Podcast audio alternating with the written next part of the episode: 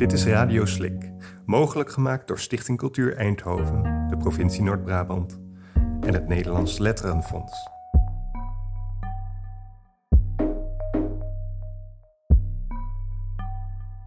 Ik ben Erik Jan Harmens en ik ben de curator. Dat wil zeggen dat ik het onderwerp heb bedacht en drie schrijvers mocht uitnodigen: Hans Bogaert, Selling Koestju en Lotte Lentes, om, net als ik, een verhaal te schrijven over ontevredenheid. Ik vind dat een machtig, interessant onderwerp. Ontevredenheid. Omdat zoveel mensen, waaronder ik, hun leven lang streven naar tevredenheid. Ontevredenheid wordt weggezet als een ongewenst gevoel dat alleen wordt geaccepteerd als het tijdelijk is en weer verdwijnt. Over langere tijd ontevreden zijn betekent een mislukt leven. En dat is de grootste angst van veel mensen, waaronder ik. Een mislukt leven leiden. Ons leven mag niet mislukken.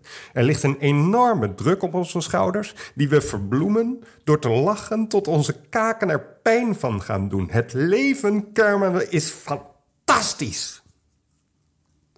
Hans Bogaert kraakt in zijn bijdrage aan deze podcast het artisanale, het door het bedrijfsleven gekaapte authentieke waar we dag in dag uit mee worden doodgegooid, net zolang tot we er uit armoede maar in gaan geloven.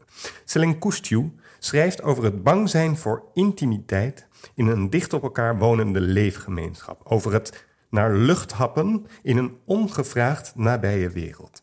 Lotte Lentes verstoort liefdevol de bubbel van jong babygeluk en beschrijft hoe ver weg iemand kan voelen die dicht op je lip zit.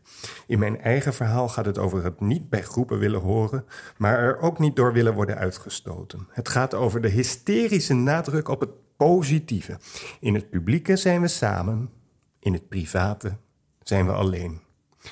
Alle vier de verhalen gaan over het tevergeefs zoeken naar waarachtige, blijvende verbindingen in een op succes en slagen gerichte samenleving. In weerwil van het onderwerp ben ik, Erik Jan Harmens, ontzettend trots op en gelukkig met het resultaat. Iedereen die eraan meewerkte, dank jullie wel.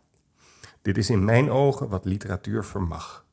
Iets blijvends zeggen over de tijdelijke wereld waarin wij leven.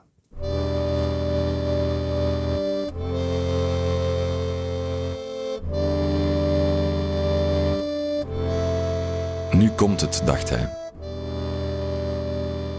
Die ochtend had Lau tijdens zijn gebruikelijke rondje nieuwsgaring gelezen dat het onmogelijk is tijdens een droom in iemands ogen te kijken, omdat een blik te complex is om te bedenken.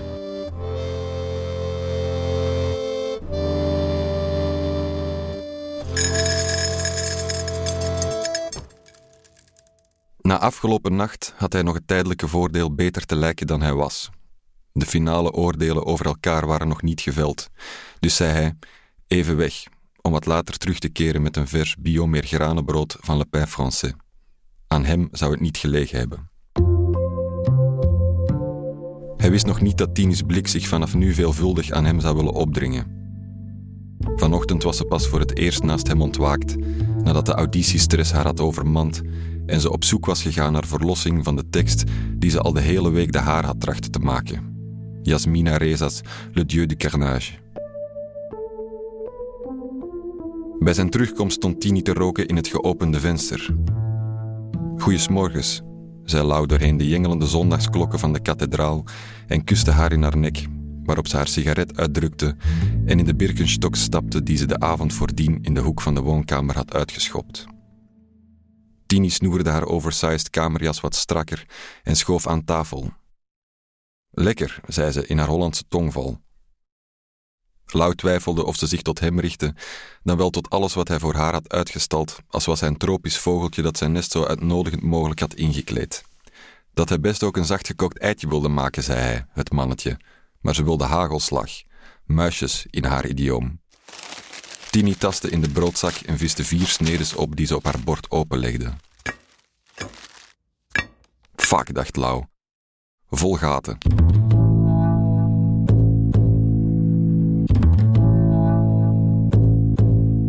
Hoewel Tini en Lau elkaar al hadden ontkleed, zelfs onstuimig hadden gevreden, kenden ze elkaar niet echt. Maar Tini was een mogelijke liefde. Dat voorvoelde Lau. Een nachtdier als zij, wier lichaam zich in de voorgaande uren over hem had ontrold als een zee, in eb en vloed over hem heen was getrokken. Dat liet sporen na. Zijn neiging zich te beheersen hield daarom de overhand, alsof een blijk van ontevredenheid haar zou verjagen. Malcontentement was niet leuk en dus wiegelde het mannetje maar wat met zijn kopje. Tini pakte een snede brood, stak haar vinger door het gat in het kruim en liet de korst als een hula hoop rond haar vinger dansen. Zo voelde ik me vannacht, zei ze, en ze glunderde. Lau glimlachte mee, maar was niet voldaan. Hij haalde het hele brood uit de zak en schikte het in een speciaal daarvoor voorziene rieten mandje. Bijna geen enkele snede was ongeschonden. Lau voelde hoe het springtijd tegen de dijk van zijn tolerantie begon aan te klotsen. Kijk dan, wees hij met zijn mes, naar het brood dat haast uit elkaar viel toen Tini de gaten moest omzeilen bij het smeren. Dat kan toch niet? Nee, zei Tini, maar what you gonna do? Met ontevredenheid over zichzelf had Lau nooit een probleem gehad. Die stond ergens ten dienste van. Ontwikkeling, optimalisatie, efficiëntie. Maar van derde, een dienstleveraar, mocht hij wel beter verwachten. Iemand voorkwam hem vervuld te zijn. De leegte zorgde voor een tocht in zijn lijf die nergens kon ontsnappen.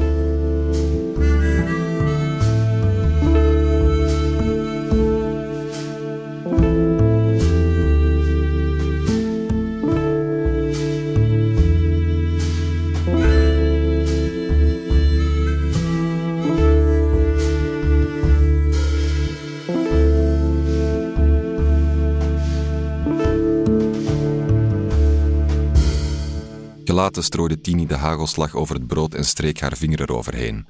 Vulde de gaten zoals men met asfalt te putten in het wegdek dicht. Terwijl ze er een tweede boterham bovenop drukte, zei ze: Het is maar brood, knul. Nee, dacht Lau. Het ging niet over brood. Dit ging over een lul die zijn meesterplan wilde saboteren. Een onverlaat die met vuile voeten door zijn idylle kwam gestrompeld. Dit ging over een groter verlangen hij moest er allemaal niet zo ernstig over denken misschien. Ja, ja, het was uiteindelijk maar brood, maar hij kon het ook niet helpen dat hij er zo zwaar aan tilde. Het enige echter wat hij daarover tegen Tini zei was: Wil je rabarbersap? 100% natuurlijk en zonder toegevoegde suikers, recht van bij de boer.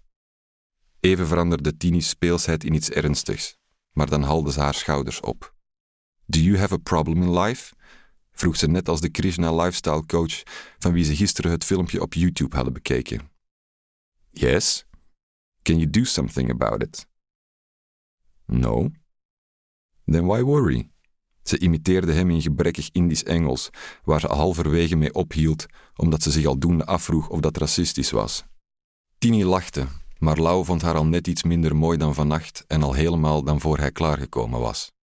Hoe dat kwam, daar raakte hij voorlopig nog niet over uit. Misschien omdat haar relativering deed uitschijnen dat ze zijn inspanningen niet naar waarde schatte. Tini's vingers grepen voorzichtig rond de dubbele boterham met muisjes, haar duimen voorzichtig tussen het bord en de eerste snede, drie vingers bovenop de tweede om de boel enigszins toch bij elkaar te houden. De knik van haar hoofd en de rasse beweging waarmee ze de boterham naar haar mond toe bracht, konden echter niet verhinderen dat de muisjes zich in een overrompelende kamikaze tussen de open gaten naar beneden stortten en als slagregen het bord aantikte alvorens alle kanten uit te schieten.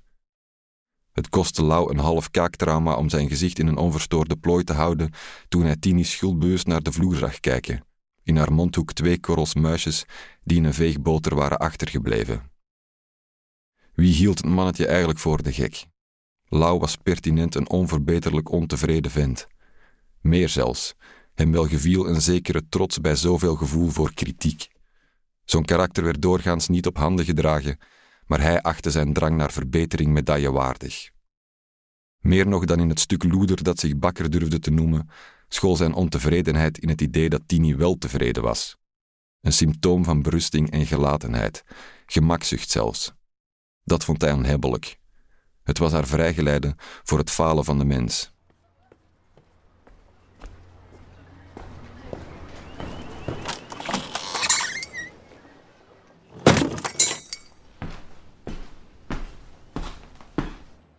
Al ons brood is artisanaal, meneer, zei de bakkersvrouw. Bij het woord artisanaal drong zich bij Lau het beeld op van mollige bakkershanden die zich door amorfe hopen deeg worstelden. Hij walgde en zei: Zouden jullie dan niet een keertje proberen om lekker industrieel brood te laten leveren? De enige andere klant in de winkel deed of ze haar keuze nog niet had gemaakt en onderzocht de lange glazen toonbank met taart die glansde als Oostblokjurken in een etalage op de Turnhoutse baan. Zijn antwoord was onredelijk, dat wist Lau ook, maar enkel dat kon nog helpen in een situatie waartegen niets meer te beginnen viel. Het nadeel was, zijn eigen onredelijkheid werd met dezelfde wapens bestreden door de bakkersvrouw. Heeft u het bonnetje nog? vroeg ze. Lau maakte een verontwaardigde golfbeweging met zijn lijf om vervolgens aanhang te zoeken bij de eenzame klant die voort haar best deed niet te bestaan. Dat hij hier vanmorgen al was geweest, zei Lau, en dat mevrouw nogthans zo geschrokken leek toen hij hier daarnet opnieuw voor haar neus stond. Toen kende u me blijkbaar wel, zei hij, en nu heeft u het bonnetje van doen. Sorry meneer, zonder bonnetje ben ik niks, loog de bakkersvrouw. Haar uitspraak werd kracht bijgezet door de verschijning van haar man, de bakker zelf, die in de winkel kwam kijken naar wat het ophef had te betekenen. Zijn klompen handen afdrogend aan een bebloemde handdoek. Laus onmacht beroofde hem van zijn beheersing. Dat brood wordt per loof verkocht, niet per kilo. Ik heb voor lucht betaald, snoof hij, waarop hij als een drenkeling driftig begon te inhaleren. Kijk, dat kon ik ook wel gratis krijgen. Met een wegwerpgebaar liet hij het bakkerskoppel voor wat ze waren en maakte rechtsomkeer. Tijdens de litanie had zijn broekzak gevibreerd. Met een scan van zijn duim opende hij het bericht op zijn telefoon. Auditie was kut, ga maar lam zuipen. XT. Ja, die Tini, dacht Lau, dat kon misschien toch nog wel wat worden.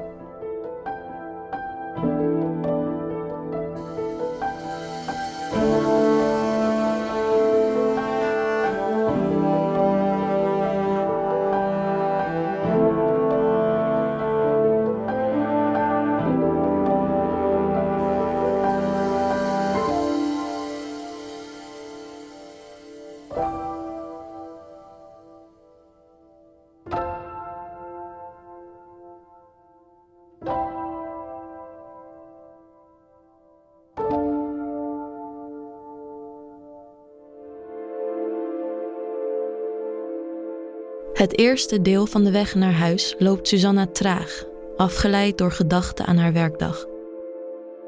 Maar als ze de straathoek omslaat, haar eigen voordeur ziet en de deuren ernaast, veranderen haar gedachten van richting en vanzelf versnelt haar pas.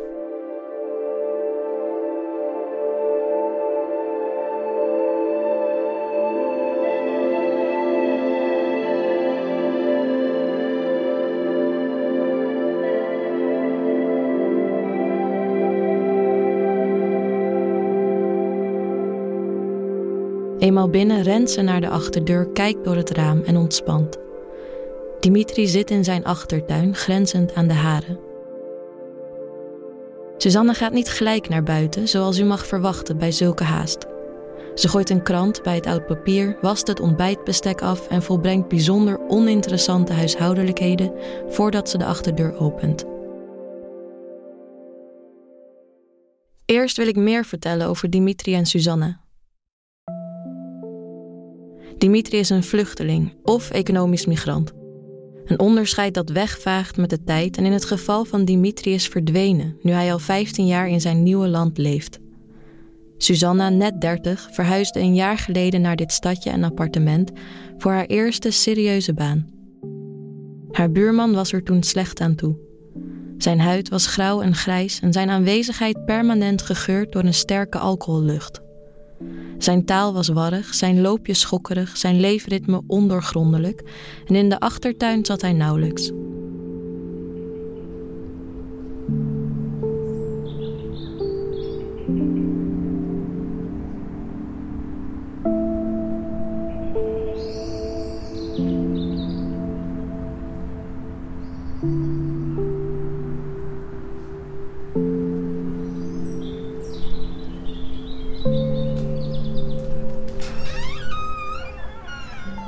Dimitri leunt met zijn ellebogen op de lage schutting tussen de twee tuinen in.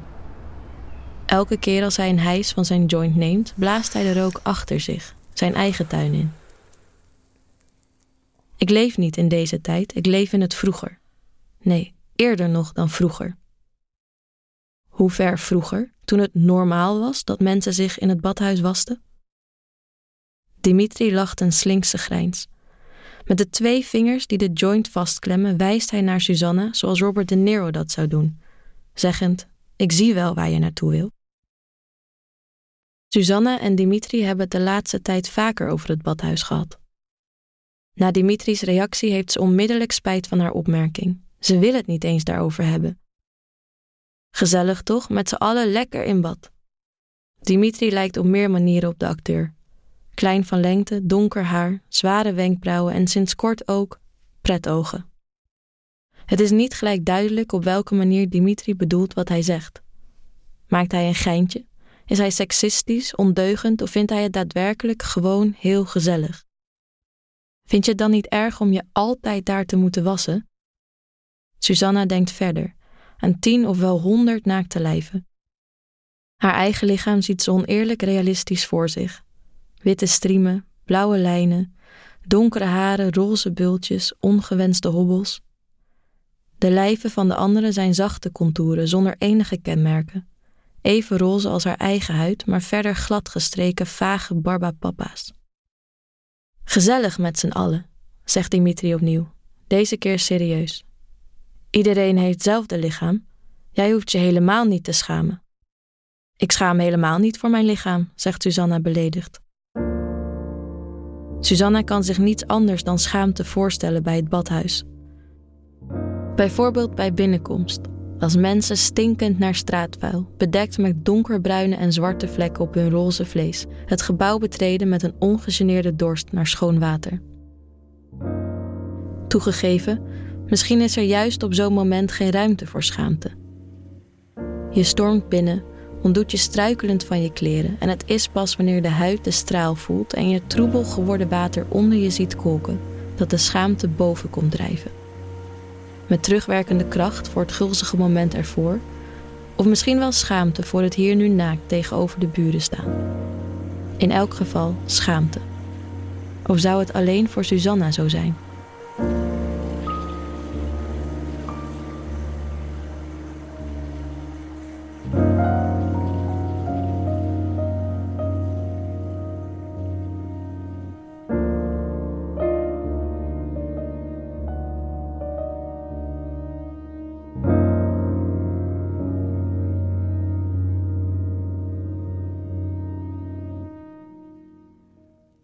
Badhuis is ook soort buurthuis, legt Dimitri uit.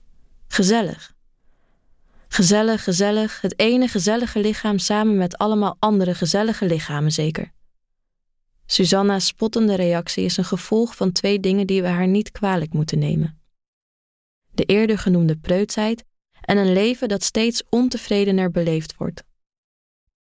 Maar stel je voor dat ik me nu in een badhuis zou moeten wassen en dat de hele buurt me naakt zou zien. Daar toont Susanna eindelijk oprechte emoties: angst en schaamte. Susanna realiseert zich iets pijnlijks. Zo pijnlijk dat ze het bijna hardop zegt. Maar dan zou ze zich opnieuw hebben geschaamd. Ze denkt: Het is alweer een tijd geleden dat ik iemand anders naar mijn lichaam heb laten kijken. Of ik keek naar dat van een ander.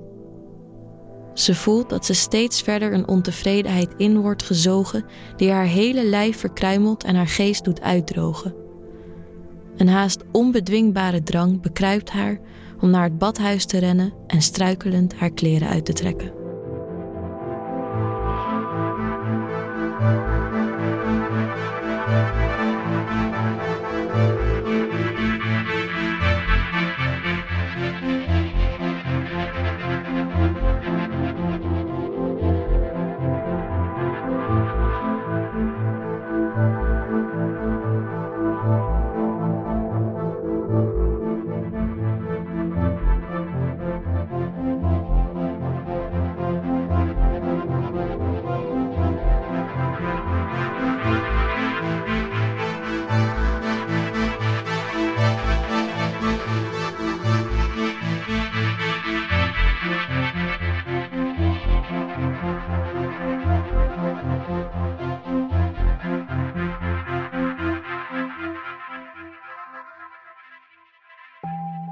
Het felle schijnsel van de garagelamp ziet Maarten dat het kind slordig is aangekleed.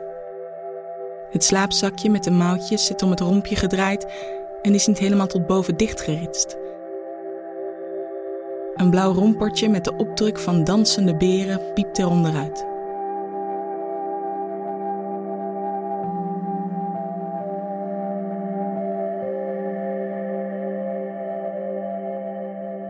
Hij bekijkt zijn dochter vanaf de andere kant van het autoraam. Het kronkelende lijfje vastgesnoerd in de maxicosi, haar rimpelige hoofdje dat bij elke uithaal een andere kant op zwiept, er zit ineens kracht in die beentjes. Zelfs na twee uur huilen is ze nog niet eens een beetje uitgeput.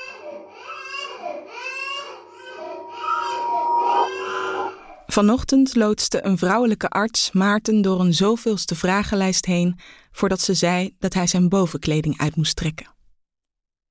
Ze stond achter hem en legde haar warme handen op zijn blote buik. Om haar rechtermiddelvinger droeg ze een klein gouden ringetje dat hij tegen de haartjes onder zijn navel voelde strijken. Hij had haar contouren heel duidelijk achter zich gevoeld. De ranke schouders, de volle borsten, de bolling van een nog niet zo lang zwangere buik. Hij stelde zich voor hoe de arts die handen thuis op de bank op dezelfde manier rond haar navel vouwde en onmiddellijk dook er een stuwende kracht onder zijn middenrif op. Een gemeen diertje baande zich een weg zijn longen door, zijn keel in en zijn mond uit, die hij door de opdringerige ademstoot niet langer gesloten kon houden. Rustig maar, zei ze. En ze haalde een hand van zijn buik af, legde die op zijn bovenbeen. Maarten had haar lijf tegen zijn rug aangevoeld en begon onbedaarlijk te huilen, zo hard dat hij ervan overtuigd was dat de vrucht in de buik van de vrouw ineenkromp.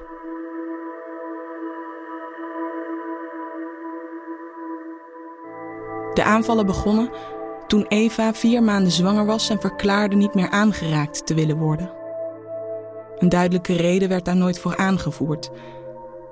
Toen Maarten het googelde, vond hij fora vol vaders die eveneens door hun vrouwen gevraagd waren hen met rust te laten. Er werden veel grappen gemaakt over masturberen en naar de hoeren gaan. Een enkele keer postte een van de vaders een quasi-serieus hart onder de riem, meestal op een nachtelijk uur. Wat je vrouw ook doet of zegt tijdens de zwangerschap, neem het vooral niet te persoonlijk. Zwanger zijn gaat vanzelf weer over. Maarten deed zijn best niets van Eva's afstandelijke gedrag persoonlijk te nemen, maar het mislukte. Het kind voelde steeds minder van hem, steeds meer van haar alleen. S'avonds fluisterde ze tegen de ongeboren baby aan de andere kant van het bed, alsof hij niet mocht horen wat ze te bespreken hadden, alsof hij overbodig was, te veel. Wanneer hij op die avonden eindelijk in slaap viel, droomde hij keer op keer dat hij wakker werd in de hotelkamer in Praag, waar Eva en hij sliepen tijdens hun eerste vakantie. Zij lag naast hem, overdwars op haar buik op het bed, haar hoofd over de rand, een meisjeslichaam zoals hij het zich herinnerde. Haar billen hoog in de lucht, haar borsten plat gedrukt tegen het gekreukte wit van het dekbedovertrek waar ze op in plaats van onder hadden geslapen. Kijk ze werken, klonk haar stem van ver. In de droom rolde Maarten zich op zijn zij, kroop over haar heen en drukte daarbij met zijn onderlichaam haar billen naar beneden. Naast het bed, op goedkoop amandelkleurig laminaat, lag een vol slordig dichtgeknoopt condoom van de avond daarvoor. Met erop en eromheen tientallen krioelende mieren die zich door de plooien van het latex heen probeerden te werken, met een ijver die alleen koloniedieren kunnen opbrengen. Ze kropen over de muren en het plafond, maakten een vreemd hees geluid en begonnen zich te vermeerderen. Net zolang totdat ze met genoeg waren om het lichaam van Eva, bewegingsloos en oud ineens, van hem weg te dragen.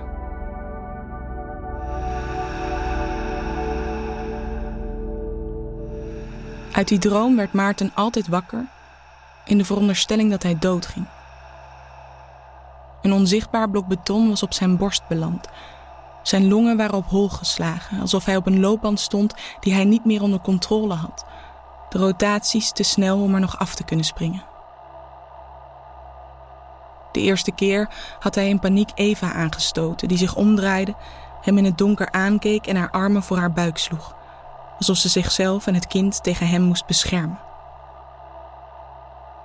Bij de volgende hyperventilatieaanval en alle keren daarna sleepte Maarten zich uit bed naar de badkamer, waar hij iedere houding uitprobeerde op de koude tegelvloer, totdat zijn lichaam zodanig uitgeput was dat hij niet eens meer de kracht had zich af te vragen wat hem nu precies overkwam.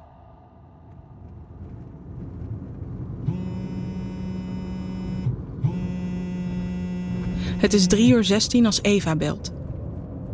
De baby hikt en hoest haar laatste ontevredenheid weg in iets wat op sluimerslaap lijkt. En de telefoon trilt zo hevig tegen het plastic van het dashboard dat de auto voor een kort moment de andere rijbaan opschiet. Maarten voelt onmiddellijk een hevige ademscheut tintelen in zijn neus. Hij kan nu niet bellen. Zijn mond zit dichtgeplakt met een stuk donkerblauwe sporttape. Ik ben aan het rijden, X. Oké, tot zo, X.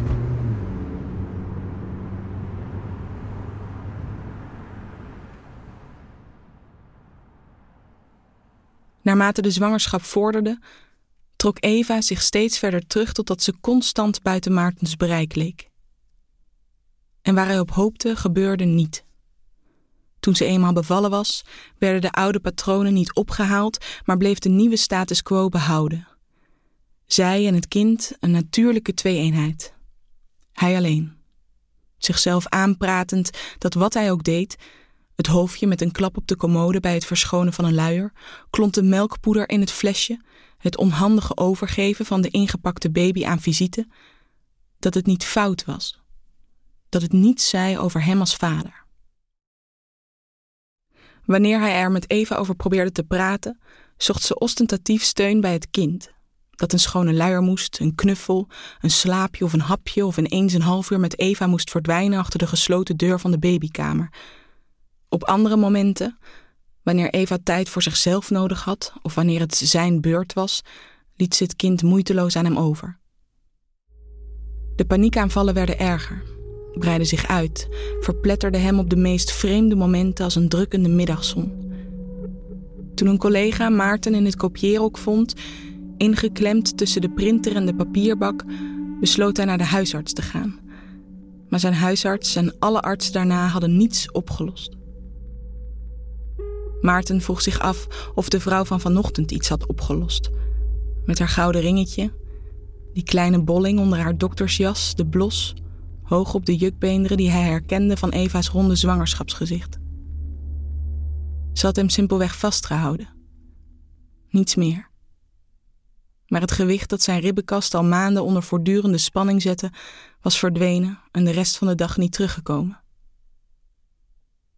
Toen hij bedaard was, gaf ze hem de rol blauwe tape, waarmee hij voor het slapen zijn mond af moest plakken. Zo dwong hij zichzelf door zijn neus te ademen waardoor de kans op hyperventilatie veel kleiner werd. En doordat hij s'nachts zijn ademhaling reguleerde, zou hij merken dat hij overdag ook veel rustiger werd. En hij was haar zo dankbaar geweest dat ze hem niets had gevraagd over Eva of over het kind.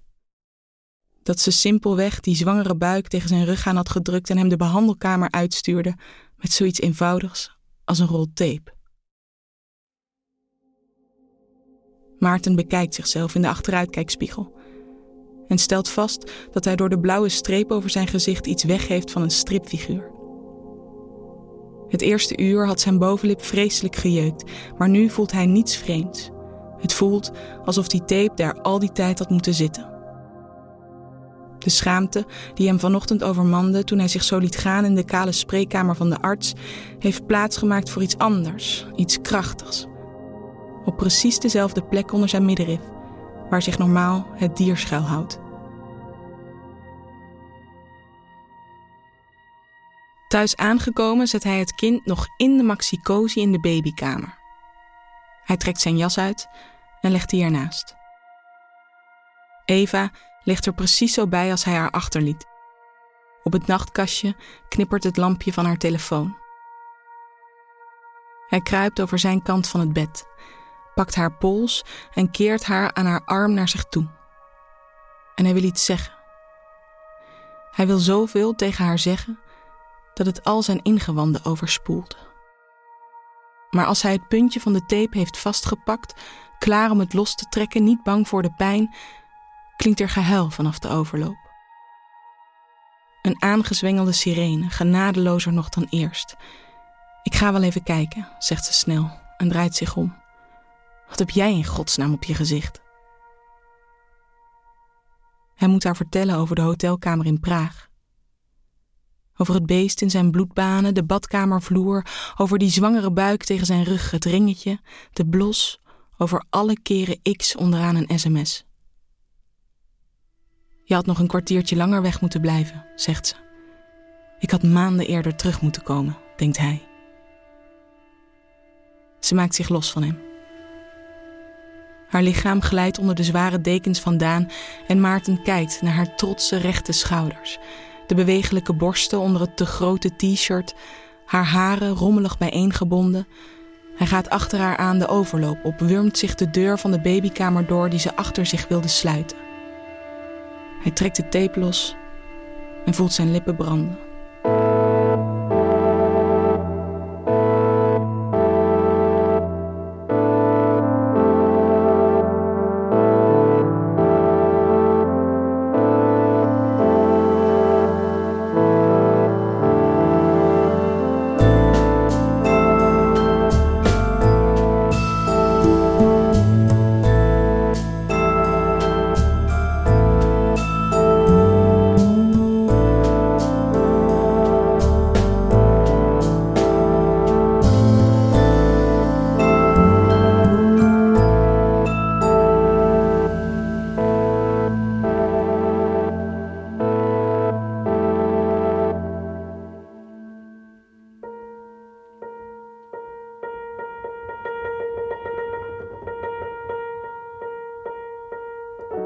Als iemand me uitnodigt voor een feest of partij, antwoord ik bijna altijd bevestigend.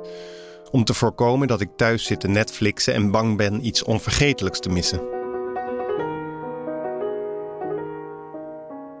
Als het vanaf 8 uur is, kom ik nooit om 8 uur en ook niet om 9 uur. Ik wek graag de indruk dat ik nog andere dingen te doen heb. Dus bijt ik op mijn nagels. Ben ik ontevreden over dat ik nagelbijt pak ik alsnog de nagelknipper. Probeer ik de stukjes nagel te volgen die met een boog door de lucht richting plint zeilen. Zoek ik tevergeefs naar de stukjes nagel. En veil ik mijn nagels, zo dat ik iemand kan strelen zonder dat er gewonden vallen, om pas tegen half elf op het feest aan te komen als de eerste partypoeper zichzelf reeds hard de bovenbenen begint te slaan, ten teken dat hij maar weer eens opstapt.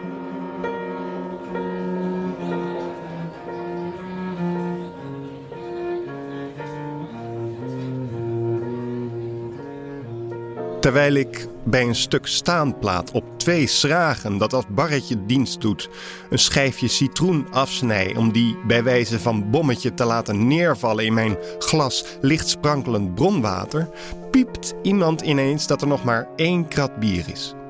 Ik kan me die paniek nog goed herinneren van toen ik nog dronk. Het is half elf, dat redden we nooit met 24 flesjes.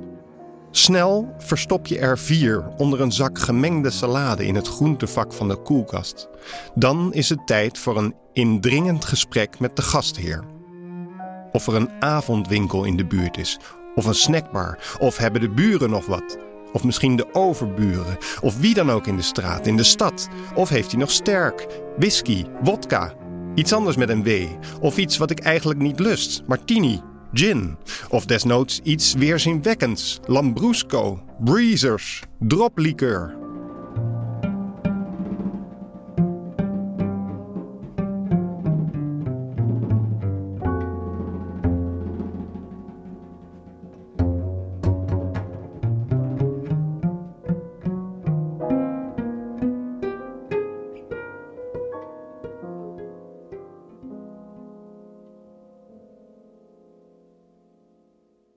Zo tegen twaalfen hebben de meesten een stuk in de kraag.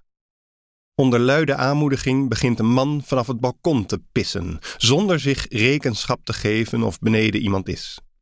Een ander ast in een flesje dat zijn onwetende buurman vervolgens aan zijn mond zet. Op het moment dat ik bedenk dat ik hem nog kan waarschuwen, is het al voorbij de keelholte. Een blond meisje ver buiten mijn league vraagt of ik het lekker zou vinden als ze mij op de wc eens even lekker zou pijpen. Het is dubbel, dubbel op. Of ik het lekker zou vinden als ze mij eens lekker zou pijpen. Want twee keer lekker en twee keer zou. Volgens mij praat ze in de onvoltooid verleden toekomende tijd of zoiets. Tegelijkertijd probeer ik in te schatten of ze een ondeugend plannetje met me deelt of een voorstel tot een transactie doet. Ik heb nog nooit betaalde seks gehad en ik wil wel dat mijn eerste keer heel bijzonder is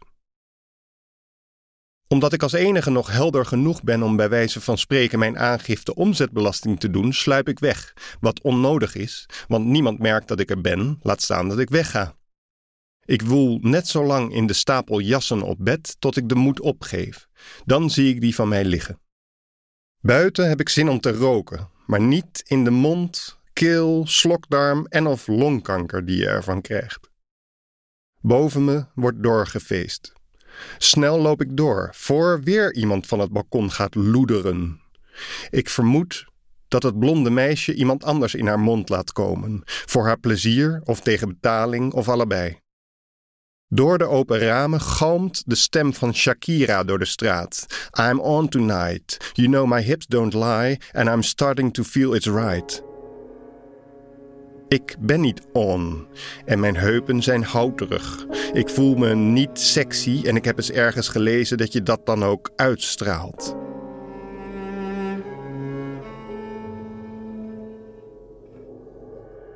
Ik herinner me hoe mijn hand vroeger met het grootste gemak in bloesjes of broekjes verdween. Soms vroeg iemand: Wat doe je? Soms was dat een retorische vraag. Nu acht ik het ongepast of niet het moment om iemand seksueel te overrompelen. En zolang de ander mij ook niet seksueel overrompelt, gebeurt er seksueel gezien dus niks. Zo leid ik mijn plantenleven. Men heeft me graag in de kamer, maar niet om aan te raken of vast te pakken. Toch was het vroeger ook niet altijd bal. Mijn herinnering dat mijn hand met het grootste gemak in bloesjes of broekjes verdween, moet met een korrel zout worden genomen.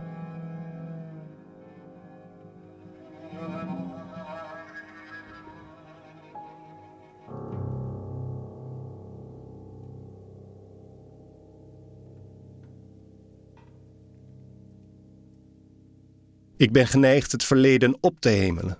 Als kind al noemde ik een vakantie die tegenviel bij thuiskomst onvergetelijk.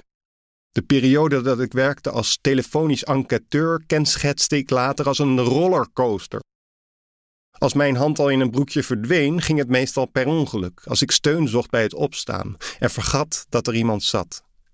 Die klemde haar benen bijeen alsof ze een noot wilde kraken en vanaf dat moment hadden we iets.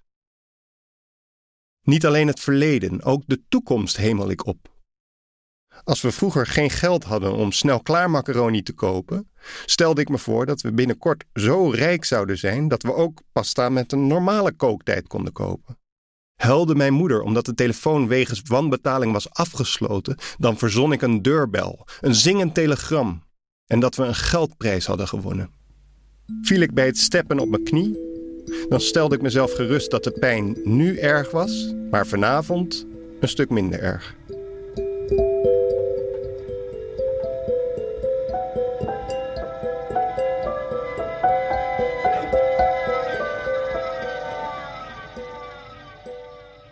Ook het heden pomp ik op tot grootse en meeslepende proporties.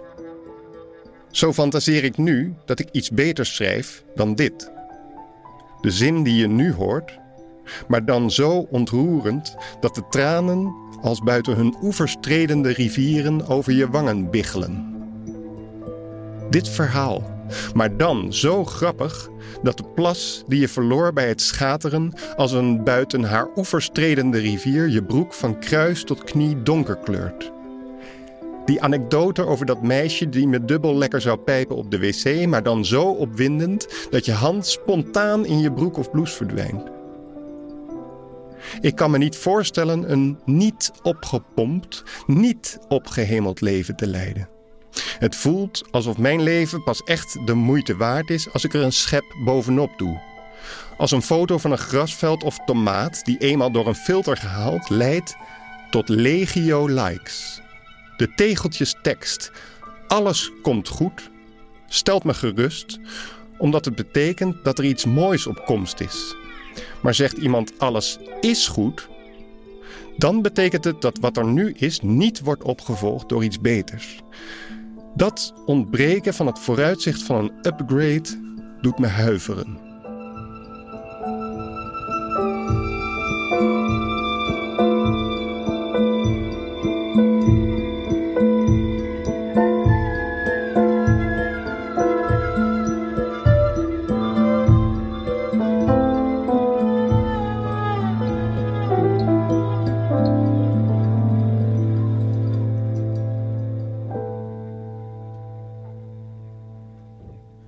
Als ik ontevreden ben, beschouw ik dat als iets tijdelijks.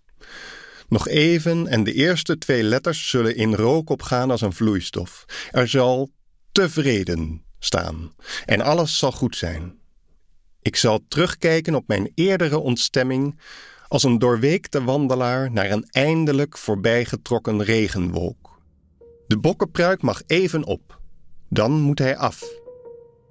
Dat komt omdat mijn vader vroeger vaak zagrijnig was. Mijn moeder werd daar verdrietig van. Om er een beetje balans in te houden, koos ik qua gemoedstoestand dan maar voor blij. Als mijn moeder, om mijn vader te plagen, zijn pakje drum had verstopt en die dan dreigde haar keel dicht te knijpen, rende ik naar de woonkamer om in een tot de oksels opgetrokken maillot een dansje te doen. Ik zwiepte mijn benen in de lucht als een ken-ken-danseres. Net zo lang tot mijn ouders lachten. Echt of net alsof.